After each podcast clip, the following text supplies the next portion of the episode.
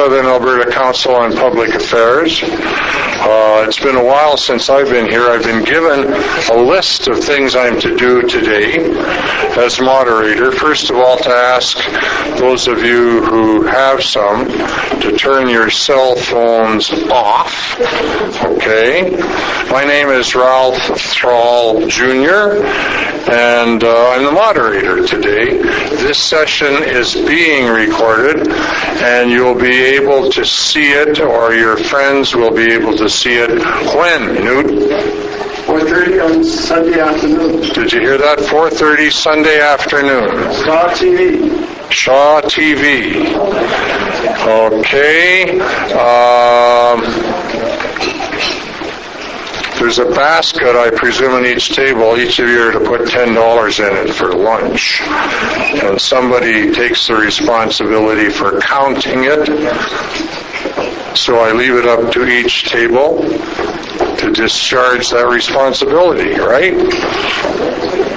Uh, for the benefit, I guess, of those watching on on uh, television, um, I should explain that uh, Southern Alberta Council on Public Affairs is a volunteer organization, but is fortunate to have the good support of the University of Lethbridge, for which we are most pleased.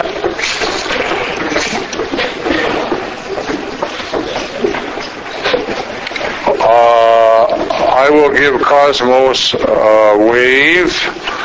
When he's got five minutes left, he should be talking for not more than 30 minutes, Cosmo. And uh, uh, then at one o'clock we will uh, have lunch, and then or we'll have lunch until one o'clock. Okay. How many of you either know or are aware of this gentleman, our speaker today? Quite a lot of you. How many are, of you are of the opinion that he is primarily interested in promoting nuclear energy? This is what I call a perception check. I would like to read from the blurb that was handed out uh, right up here. I'd like to read this sentence. It says, He, and that's referring to this gentleman here, he designed Taiwan's power infrastructure to incorporate liquid natural gas and coal port facilities, oil fired, coal fired, gas fired, hydro and nuclear power plants to ensure that Taiwan had a re- reliable power supply in the event that military and or political actions blocked external energy supplies. Uh, in my opinion, our guest today probably has a better grasp of the total uh, dynamic of energy production and transmission than anybody else in this country. So, would you join me in welcoming Cosmos Voutsinos?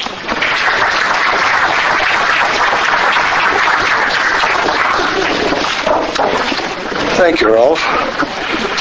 Um, we're going to talk about sustainable energy. When we talk about sustainable energy, there is no free lunch, except for me today, actually, you know, but I have to talk to you for half an hour. Ten years ago, the United Nations scientists came up with a, th- uh, a theory that there is a warming trend that takes place in Earth, and we cause that by emitting greenhouse gases. And these guys have been called greenies by some people. Then another group of scientists came up and objected to that theory, as usually happens in science. As it usually happens in science, the uh, other scientists, which people call them skeptics, came up and questioned that theory. And a healthy debate started between the greenies and the skeptics. And that it's quite normal in science. Both groups have provided partial evidence to support the theory, but Here's the point. None of them has provided conclusive evidence to prove without doubt one way or another yet. So the debate is going on and it's healthy about it. The reason that they have not provided conclusive evidence is because the environment is a very complex dynamic system where even now we find variables that would affect and alter that conclusion. So these guys will debate for a long time if they ever conclude. What do we do in the interim? I fear it will take a very long time before the conclusion is reached. So if the greenies turn out to be right, then we have to act right away to make some plans that would uh, avoid coming to a situation where there is a positive feedback or a runaway feedback which will place us in a position of no return. If the skeptics are right and we have acted and we did need to act, we haven't lost our time because we're running out of oil we have to find some alternative energy anyways. So it's not a waste of time. So just for starters, we don't, the argument that they do, the greenies and the skeptics, is academic as far as we're concerned. We should start now looking at doing something about it. Now, talking about doing something, there is only one we can do, change our energy infrastructure. And that's not going to be easy. It is doable, but it is very complicated. This is a very big uh, task we're talking. It's a task that will take an enormous amount of natural resources, human resources. Um, closely has been estimated to $100 trillion worth of investment, just to give you an idea, and probably 50 years of concentrated effort to bring a dent to this situation. In addition to that, any mistake that we do will cause our children or grandchildren to end up in a dead end and they have to turn around to spend another 50 years to get out of it. So we can't afford to be wrong in what we're doing. So it is not easy, but and the reason it is not easy, the solution, is because we don't have a single technology that's a silver bullet to take care of replace the uh, hydrocarbons. But we have a basket of technologies, all of which are good, and we will need them all actually. There is not a technology that we cannot use. But each technology is more efficient in some applications and not in others. So we have to find for the application we want which technology we use and then use it there and extrapolate in the future how we can make them integrate with the other ones. Another thing that we have to consider is that we don't have to put a target of 50 years and stick to that because even the transition period of the 50 years, we have to have a balanced economy and sort of a, a balanced supply of energy. So, what's our demand for energy? Many people tend to think that it's electricity only. Well, it's not. What's the point in having electricity if we don't have trucks and trains and ships to transport our goods? What is good electricity if we don't have uh, the petrochemicals to make our car tires, our fertilizers, our paints, and so forth? Altogether, we need them all or nothing. It's not just one thing that we have to concentrate. So, now, also, if we're going to help our environment, we have to have a target. What target would, should we put in order to be able to help our environment? And that target is to sort of approximately, such as an idea, uh, there has been mentioned to go 15% of what we emitted in the year 2000 and achieve that by the year 2050. So that's uh, difficult, but it's still doable. It's in line with the Kyoto Protocol or the Copenhagen Agreement. So if I have to summarize the goal then, the goal is in 50 years to reduce the greenhouse gases by 85% from what we emitted in 2000. Now, having done that goal, we have to select technologies that will allow us to do that.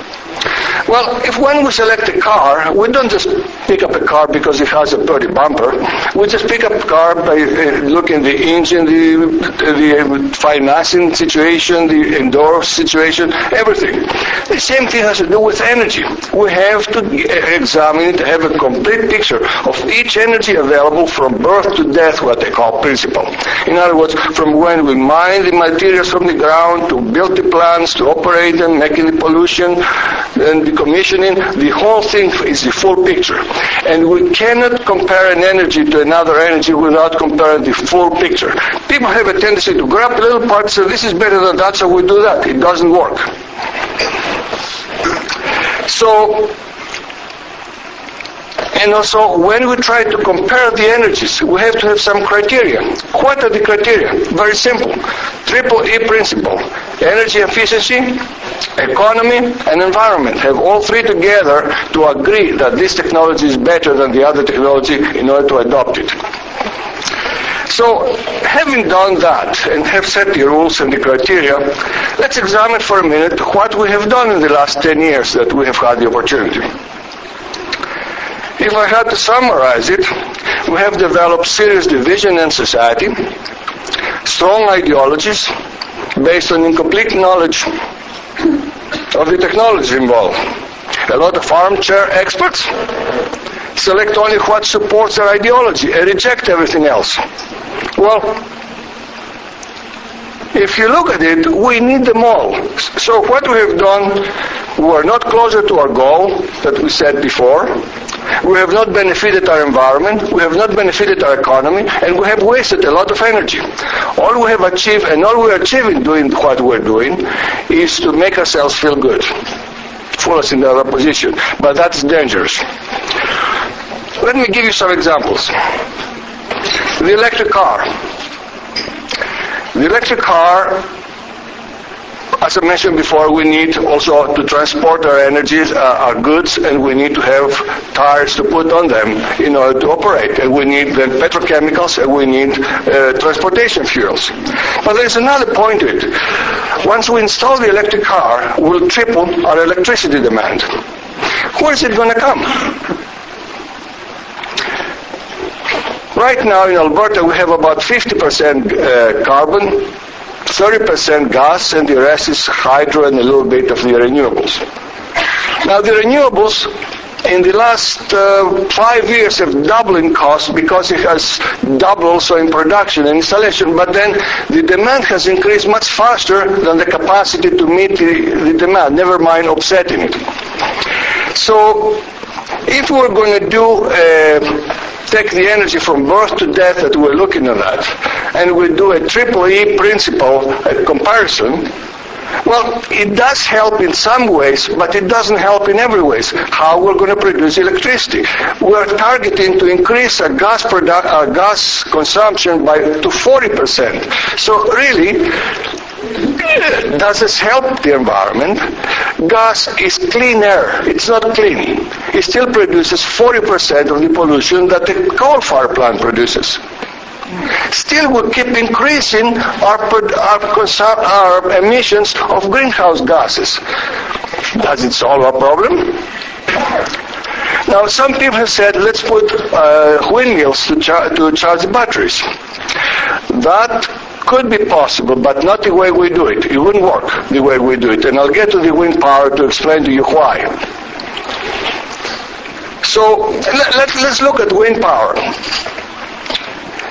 when some company installs a wind plant, a wind farm, they say it could power 120,000 houses. But the sentence is not finished there. It should be continued to say, if the wind was blowing continuously seven days a week, 24 hours a day. But since the wind does not blow that much, then obviously that number is irrelevant. It's a marketing number and not a real number. So what is it then? Um, normally, the windmills they have a need for, for wind to rotate. But under 10 kilometers an hour, they don't produce any power, even if they rotate. Above that, they have another cutoff point that will be damaging themselves, so they stop. Within that window, the windmill will see only 30%, 25 to 30% of the time favorable wind to do the job. The other 70% of the time, you have to have another power to, to, to do the job. Where's that power coming from? Well, in, in uh, Denmark, they had the luck to have a vast amount of uh, hydropower, and they managed to, to patch up the problem. But here in Alberta, we burn gas. Now, that means then that when the, the, gas provides 70% of the power and the wind provides 30% of the power. Now, which is help, which is the primary power pro- provider, the 70% or the 30%? But let's go another step further. The problem is not only that, it's much more serious. Much more serious. When the wind blows, the, the windmill converts it into power out of the grid. But as we all know here in Alberta, we, the wind does not blow in a single puff. It comes in puffs and gusts all the time. So this unstable puffing, the windmill amplifies it on the other side. It gives us 800 volts, 100 volts. It goes continuously like that. So the utility, in order for the windmill to operate, has the gas fire plant, operates it at 50% capacity 24-7 and when the wind goes down, the gas goes up. It goes down like that continuously. And that's how we manage to have electricity in the grid. Now, that's fine if that will work, but what does it do if we apply the triple E principle? And that is, what does it do for us? Well, first, we have two, two power plants doing the job of one. Second, we have double the capital cost, double the operating cost, almost double the pollution except that the windmill does not provide much pollution, but we can't run the wind by itself without the gas fire plant. If we do that, if you plug your house into a windmill directly, first of all, your appliances will all be burned in two seconds, and then the lights will go up and down like you got a three-year-old child playing with the dimmer switch. So that is the output of the windmills. And we taught them that they will solve the problems of the humanity, will live forever happy thereafter. That's a good dream, but that's not working alone. Now, don't misunderstand me. The wind power is a very good energy, but we use it wrong. And we use it wrong because we've got the subsidies in the wrong area. If we had, for instance, a DC separate grid in DC for charging cars, it can do miracles. We don't need the other power, the power plant to, to back it up. It would do by itself. But we do use it the wrong way. And not only that, we shoot ourselves on the foot by doing one thing. Right now, Maxwell Technology, for the last three years, have developed what they call the super Uh, capacitors. If you put the supercapacitors on the windmill output, you might be able to smoothen up the transient. But the people that install the windmills are too busy installing subsidized power. So if I wanted to tell, to, to give you the message from that topic is sustainable energy and government subsidies cannot exist on the same page. It just doesn't make sense. It's not sustainable. We're just fooling ourselves into believing so. Let me give you another example. Um, the other day, I have heard, you all have heard about the wonderful uh, power, uh, the wonderful uh, wastewater plant we have in Lethbridge. So I went to visit it. And a very nice plant it has, but you know, as wastewater, when we treat wastewater, produces methane. So and in order to stop the methane, people paid some money, and the city paid some like $10 million to build two gas, two generators, 1.5 megawatt, that will burn the methane. So when I was there, the gas, these generators were off and the methane was blowing up in the sky. And I said, why is that? Well, there is a law in, in, in, uh, in Alberta that the cities cannot produce their own power. So we had a $10 million uh, installation sitting there and the methane gas went up. And to make things worse, three years ago we had appointed an eco officer, eco energy officer in the city hall to look after these matters. And we wanted to appoint another one. And what has happened? We have given them a written description, what the job is, what's expected from them. Does it help us? So,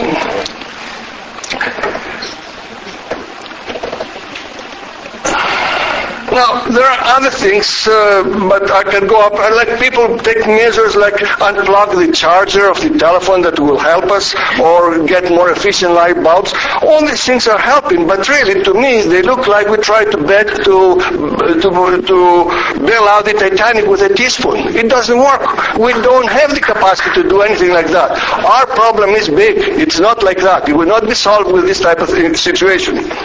So have no illusions. To achieve our goal of saving the environment, if it needs saving, our reductions in demand and our increases in supply must be big. And don't get distracted by the myth that every little helps us do a lot. If we do a little, we achieve a little. If each one of us saves 1% of the electricity we consume, the city of Lethbridge will have to save 1% of what they supply, not more than that. It doesn't work this population multiplier in this case. All this good activity then, it wastes our resources and it achieves not very much to get us towards a goal that we set in 50 years, the goal that we have to achieve. So what we need to do, we need a plan that adds up. If you look back in history, most of the catastrophes that humanity has experienced have started with some ideology. Let's stop them. Now, some people have accused me of being pro-nuclear or anti-environmentalist. I don't know if that's accusation or what, but the way I see myself is as being pro-arithmetic. If it adds up, I support it. If it doesn't add up, I don't. So, if people come and say, for instance, we have a huge supply of uh, clean energy, well, how huge is huge? And how does it compare to a huge appetite to consume energy? I need numbers so I can add them. This kind of adject, adjectives, they don't work. They don't give us anything except they make us pawns to market employees, but we are exposed. And we're in a province that has a lot of energy and lots of special interest groups, so it would be natural that it will happen. So what do we do?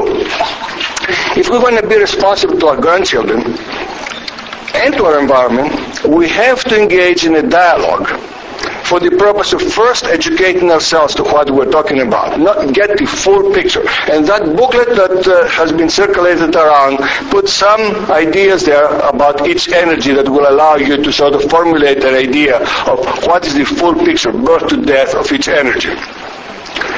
Then what's happening, what we've been doing so far with our ideologies, we go to our government and they just pull them a little bit one way. Well, the government takes a step and stops. Then the other guy pulls them the other way. It takes a step and stops. So at the end, it makes a pirouette and goes nowhere, and we don't get results.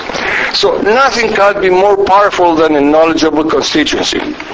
And we have the means to do it. If we, but before we try to learn to educate each other, we have to leave our ideologies outside the door and our preconception outside the door and try to examine all the facts as presented and learn from it rather than sort of jump into conclusions and sort of get all one-sided. I'm green, so everything has to be green and nothing else. It doesn't work. It is just, just, just waste of time. So, if we were going to educate ourselves all together, then we could pull the government all one way altogether and bring some change.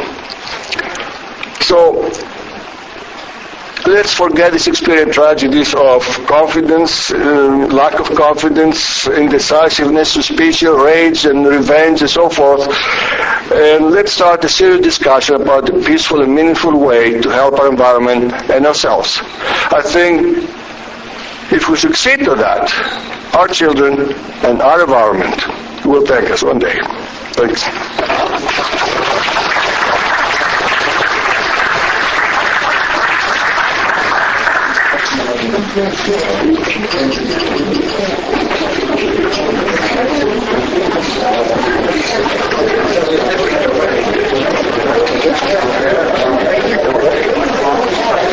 Of course.